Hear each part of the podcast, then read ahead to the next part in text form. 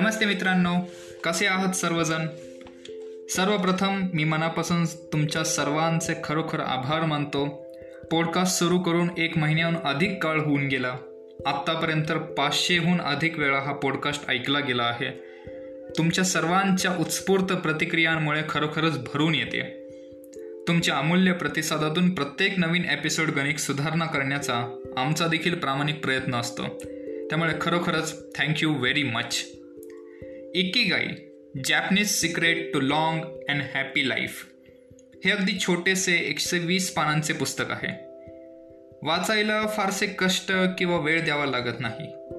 वेळ लागतो हे पुस्तक समजायला आत्मसात करायला. आपण सुरुवातीच्या एपिसोडमध्ये विक्टर फ्रँकल यांच्या मॅन्स सर्च फॉर मिनिंग या पुस्तकाबद्दल बोललो होतो. आठवतंय? त्या पुस्तकाचा संदर्भ या इक्कीगाई पुस्तकात देखील आला आहे. मॅन्स सर्च फॉर मिनिंग हा पूर्ण होतो ते त्याला त्याचे इक्की गाई सापडल्यानंतरच. इक्की गाई या शब्दाचा शब्दशः अर्थ आहे तुमच्या जीवनाचे इस्पित. What is the purpose of life अर्थात जीवनाचा उद्देश काय?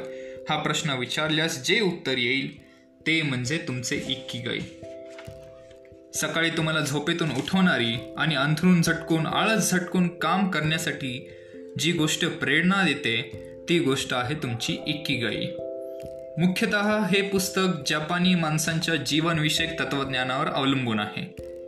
या तत्वज्ञानामधूनच इक्की गाईची संकल्पना समोर येते. पण ते मिळवण्यासाठी जे काही मार्ग किंवा उपाय सांगितले आहेत त्याने आयुष्य केवळ अर्थपूर्णच नव्हे तर दीर्घायुषी असे आनंदी जीवन मनुष्य जगू शकतो हे आपल्याला दिसते. पुस्तकाचा पहिला भाग हा गाई म्हणजे काय? ती कशी मिळवावी किंवा शोधावी यावर केंद्रित आहे. तर दुसऱ्या भागात दीर्घायुष्य संबंधीच्या काही क्लुप्त्या आणि आहार विहाराचे नियम सांगितले आहेत. आपण प्रत्येक जण काही ना काहीतरी उद्योग करत असतोच. फक्त एक प्रश्न स्वतःला विचारून पहा की जे तुम्ही काम आत्ता करत आहात काय तुम्ही हे काम आयुष्याच्या शेवटच्या श्वासापर्यंत करू शकता? की निवृत्तीनंतर काय करायचे हा प्रश्न तुम्हालाही पडलेला असतो. जापानी कार्यसंस्कृतीमध्ये तत्वत निवृत्ती ही संकल्पनाच अस्तित्वात नाही. जीवनात काहीतरी उद्देश अर्थात इक्कीगाई असणे हे त्यांच्या कार्यसंस्कृतीच्या मुळाशी असलेले तत्वज्ञान आहे. हा उद्देश मनुष्याला मनुष्याला त्याच्या सो कॉल्ड रिटायरमेंट नंतरही कार्यरत ठेवतो. अहो रिटायरमेंट जाऊ द्या. आय टी क्षेत्रात कित्येक माझ्या मित्रांचा अनुभव मी पाहिला आहे. प्रत्येक शनिवारी व रविवारी अथवा सुट्टीच्या कोणत्याही दिवशी नक्की आज करायचे काय असा गहन प्रश्न त्यांना पडलेला असतो. त्याला एक शास्त्रीय नाव देखील दिलेले आहे. संडे न्यूरोसिस अर्थात सगळ्या चाकरमान्यांना सुट्टीच्या दिवशी पडलेला हा गहन प्रश्न की आज करायचे काय नक्की? अशा जर मानसिक अवस्थेत आपण सर्वजण काम करत असू तर ताण अर्थात स्ट्रेस येणे हे अतिशय नैसर्गिक वाटत राहते. आणि शारीरिक समस्या ज्या आपण पाहत आहोत त्या सर्व शारीरिक समस्यांचे मूळ कुठेतरी या ताणतणावाने भरलेल्या आयुष्यात आहे. आपल्या जीवन पद्धतीत आहे. अर्थात मला असे अजिबात म्हणायचे नाही की आयुष्य एकदम स्ट्रेस फ्री देखील असावे. ते तसे नसावे कारण ताण हा काहीतरी कृती करण्यास आपल्याला बाध्य करीत असतो. मात्र आधुनिक काळात हा मुख्य प्रॉब्लेम होऊन बसलेला आहे की ताणतणाव हीच नवीन जीवन पद्धती बनली आहे. सद्गुरू यूट्यूबवर त्यांचे खूप सारे संवाद आहेत पहा. त्या एका संवादात सद्गुरू म्हणतात की जीवनाबद्दलचे आपले अंडरस्टँडिंग किती आहे तुम्ही एखाद्या नवजात शिशूला घेऊन पहा. तुम्हाला जीवन त्या नवजात शिशूपेक्षा जास्त अजिबात काही माहिती नाही. तुम्हाला जे काही माहिती आहे ते तुमच्या सर्वायवल टेक्निक्स माहिती आहे. जिवंत राहण्याच्या क्लुप्त्या नवनवीन साधनं माहिती आहेत पण फंडामेंटली जीवन नावाची गोष्ट काय आहे ही तुम्हाला त्या नवजात शिशूपेक्षा जास्त काहीही माहिती नाही. ही आपली आधुनिक जीवन पद्धती आहे. विवेकानंद म्हणतात की in your life do what you enjoy but if you can't then learn to enjoy what you do ज्या कामांमध्ये आपल्याला काळ वेळेचे भान राहत नाही ज्यात आपण स्वतःला विसरून कामाशी एकरूप होऊन जातो जे काम करताना आव्हानात्मक तर वाटते मात्र त्याचा काही हानिकारक ताण येत नाही. उलट तो ताण सृजनशक्ती जागृत करतो. ते सर्व काम आहे आपली इक्की गाई आपल्या जीवनाचा उद्देश आपल्या अस्तित्वाचे कारण. ब्रुसली म्हणतो की माय फ्रेंड बी वॉटर. अर्थात जीवन हे नदीच्या पाण्याप्रमाणे प्रवाही असू दे. सागरापर्यंत पोहोचणे हे नदीचे ध्येय ती मध्ये कितीही अडचणी आल्या तरी ती साध्य करतेच. काही उद्दिष्ट निश्चित करताना आपण प्रत्येकासोबत ही समस्या नक्की येते की आपण एकतर खूप काहीतरी अतिशय अवघड असे उद्दिष्ट ठरवून बसतो. जे आपल्याला एक शिकवले गेलेली संकल्पना आहे ना की स्वप्न नेहमी मोठी पहावी अवश्य पहावी. स्वप्नांबाबत आपण बोलत नाही पण आपण जे काही स्वप्न साध्य करण्यासाठी जी उद्दिष्ट ठरवतो ना टार्गेट्स ती काहीतरी अशी अवघड ठरवून ठेवतो की त्याचा प्रचंड ताण आपल्यावर येतो. ती उद्दिष्ट साध्य करताना आपण प्रचंड कष्टांवरती भर देतो. अर्थात नदीसारखे प्रवाही आपण ते कष्ट ठेवत नाही. अशी अवघड गोष्ट असाध्य वगैरे नसते बरं का. फक्त ती फलनिष्पत्ती होण्यास जर फार अवली अवधी लागत असेल तर आपला त्या प्रक्रियेमधला संयम सुटत जातो. सगळ्या वेळापत्रकाचा स्ट्रॅटेजीचा खेळ खंडोबा होऊन बसतो. या उलट पहा जर खूपच सोपे असे उद्दिष्ट तुम्ही ठरवले तर त्यात आव्हानात्मकताच नसते. मग त्यातही मन लागत नाही. अत्यंत अवघड आणि अत्यंत सोपे या दोन टोकांच्या मध्ये कुठेतरी आपले खरे उद्दिष्ट असते. जे आव्हानात्मक तर असतेच पण ते आव्हान कृतिशीलतेला मारक नसते. उलट आव्हानांचा एक एक टप्पा पार करत जाताना आपला आत्मविश्वास देखील वाढत जातो.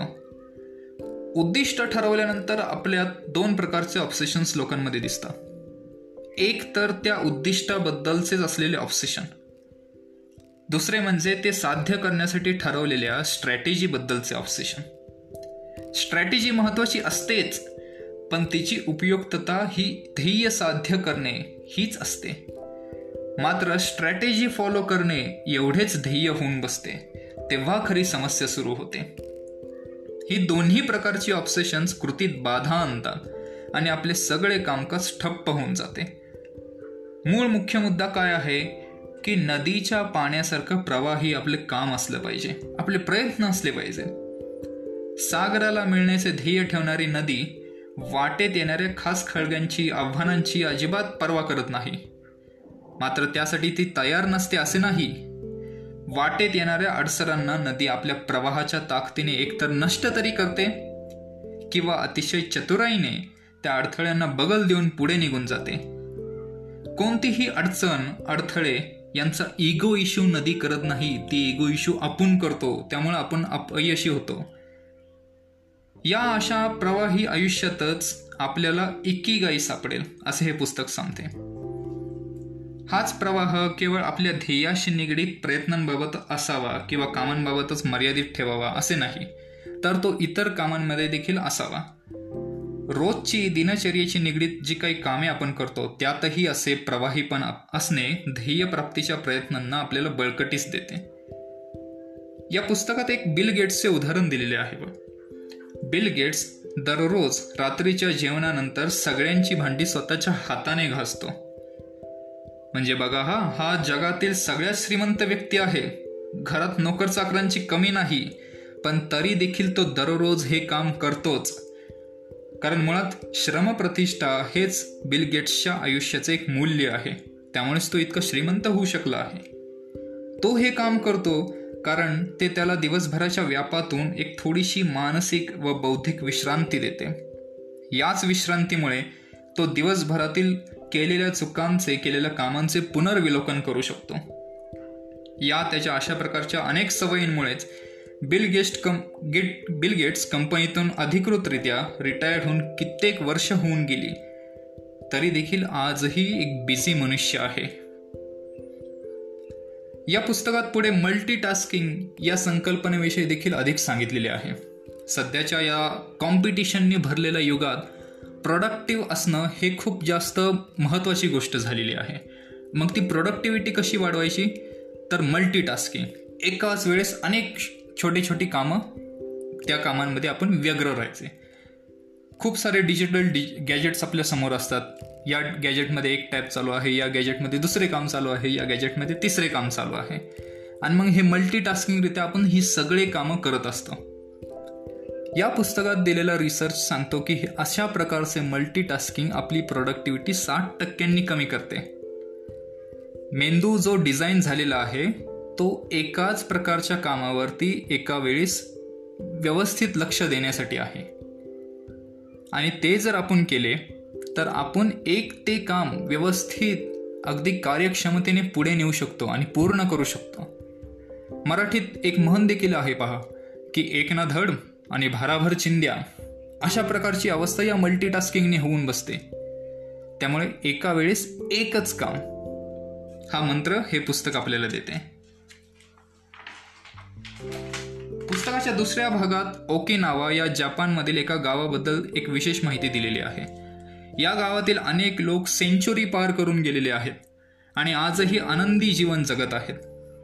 त्यांच्या दीर्घायुष्याचे आनंदी दीर्घायुष्याचे रहस्य जाणून घेण्याचा प्रयत्न लेखकांनी केला आहे. आहाराच्या योग्य सवयी व्यायाम सुदृढ सामाजिक संबंध आणि अर्थात प्रत्येकाचे स्वतःचे असलेले एकीगाई ही सामाज ही काही कारणे लेखकाला सापडली. आहाराच्या सवयींमध्ये या लोकांचा काय खावे याप्रमाणेच काय न खावे या गोष्टींकडे देखील जास्त प्रकर्षाने लक्ष असते. त्यामुळे मीठ आणि प्रक्रिया केलेली साखर ज्याला आपण प्रोसेस शुगर म्हणतो यांचा त्यांच्या आहारात अतिशय कमी प्रमाणात उपयोग होतो. जेवताना ही लोक हारा हाची बू या एका जापनीज नियमाचे पालन करताना दिसतात. या नियमाप्रमाणे पोटाच्या क्षमतेच्या ऐंशी टक्क्यांपर्यंतच माणसाने एका वेळी खावे. त्याचप्रमाणे बरेचसे लोक इथे इंटरमिटंट फास्टिंग करताना देखील दिसतात. आहारामध्ये फळे व ग्रीन टी हे देखील अगदी कंपल्सरी घटक आहेत तिथे. आता हे इंटरमिटंट फास्टिंग म्हणजे काय?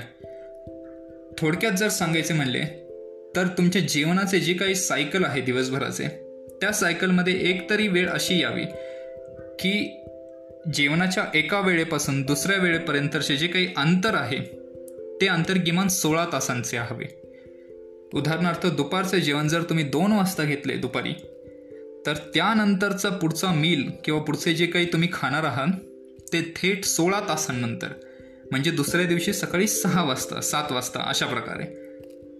म्हणजे कधीतरी एक दिवस एक डेडिकेटेड उपवास करण्याऐवजी हा इंटरमिटंट फास्टिंग तुमच्या दैनंदिन दिनचर्येचा एक भाग होऊन जातो. व्यायामाबाबतही एक प्रकारची सहजता या लोकांमध्ये आहे. व्यायाम म्हणले की आपल्या डोक्यात फक्त एक फॅसिनेटिंग कल्पना येते. जिम हार्डकोर वर्कआउट असे काहीतरी आपल्या डोक्यात कल्पना भरलेल्या असतात. ज्याला शक्य आहे ते त्याने अवश्य करावे. परंतु दिवसभरात ठराविक अंतराने केलेल्या काही हालचालींमुळे आपले आरोग्य उत्तम टिकून राहू शकते. एक अभ्यास असं सांगतो की एका ठिकाणी सतत तीस मिनिटे बसण्याने शरीरातील मेटाबॉलिझम नव्वद टक्क्यांनी घटते. त्यावर उपाय काय आहे? उपाय सोपा आहे. एक मिनिट उभे राहा. हातपाय हलवा. सर्व शरीर हलवा की हे चक्र पुन्हा सुरू होते. शरीरातील मेटाबॉलिझम जेव्हा कमी होते तेव्हाच लठ्ठपणासारख्या समस्या उद्भवतात. मात्र या सगळ्या समस्यांवर आपले उपाय काही साधे आणि सहज सोपे नसतात. आपल्याला कुठला तरी डेडिकेटेड वर्कआउट प्लॅन हवा असतो. कुठली तरी महागडी जिम जॉईन करायची असते. आणि तेव्हाच कुठेतरी जाऊन माझं वजन आणि मी पुन्हा एकदा शेपमध्ये येईल असं काहीतरी आपल्याला वाटत असतं. गो विथ द फ्लो असं काही आपल्याला आयुष्यात ठेवायचं नसतं. सतत काहीतरी कॉम्प्लेक्सिटीज निर्माण करायच्या.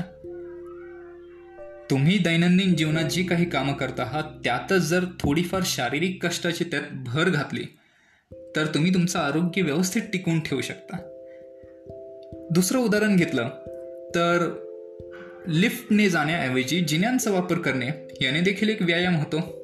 आणि तो तुम्ही दररोज न चुकता न थांबता करू शकता कारण तुम्ही दररोज काही ना काहीतरी ऑफिसला कामासाठी इतर काही ना काहीतरी कामांसाठी बाहेर जातच असता. तर चालण्याचा उपयोग करणे बायसिकल्सचा उपयोग करणे जिन्यांचा उपयोग करणे ही छोटी छोटी स्टेप्स आहेत पहा एकदम. पण ते मोठा रिझल्ट पुढे घडवून आणतात काही कालांच्या अंतराने. अशा सतत काहीतरी हालचाल करीत राहण्याने शरीर लवचिक राहण्यास मदत होते.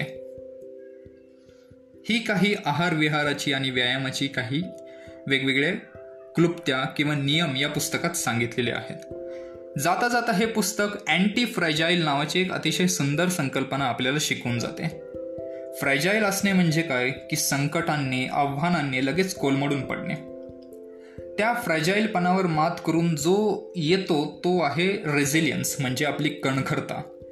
म्हणजे कितीही संकटांनी आव्हानांनी जी गोष्ट मोडून पडत नाही ती आहे रेझिलियन्स ती कणखर आहे. या रेझिलियन्सच्याही पुढे गेल्यानंतर येतो तो अँटी फ्रेजाईलपणा रेझिलियन्सने संकटांचा दृढतापूर्वक आपण सामना करू शकतो. आणि टिकून राहू शकतो. अँटी फ्रेजाईल म्हणजे प्रत्येक आव्हानाबरोबर आपण केवळ टिकून नाही राहत तर अधिक अधिक सुदृढ होत जातो. स्वतःमध्ये अधिक अधिक सुधारणा घडवून आणतो. मित्रांनो कोरोनाचा काळ हा देखील असाच आहे. आपणास केवळ या संकटावर रेझिलियन्सने मात नाही करायची केवळ टिकून नाही राहायचे तर अँटी फ्रेजाईल ॲटिट्यूडने या संकटातून शिकून स्वतःमध्ये पर्यायाने समाजात देशात आणि जगात सकारात्मक बदल घडवून आणायचे आहेत. स्वतःला अधिक सक्षम करायचे आहे.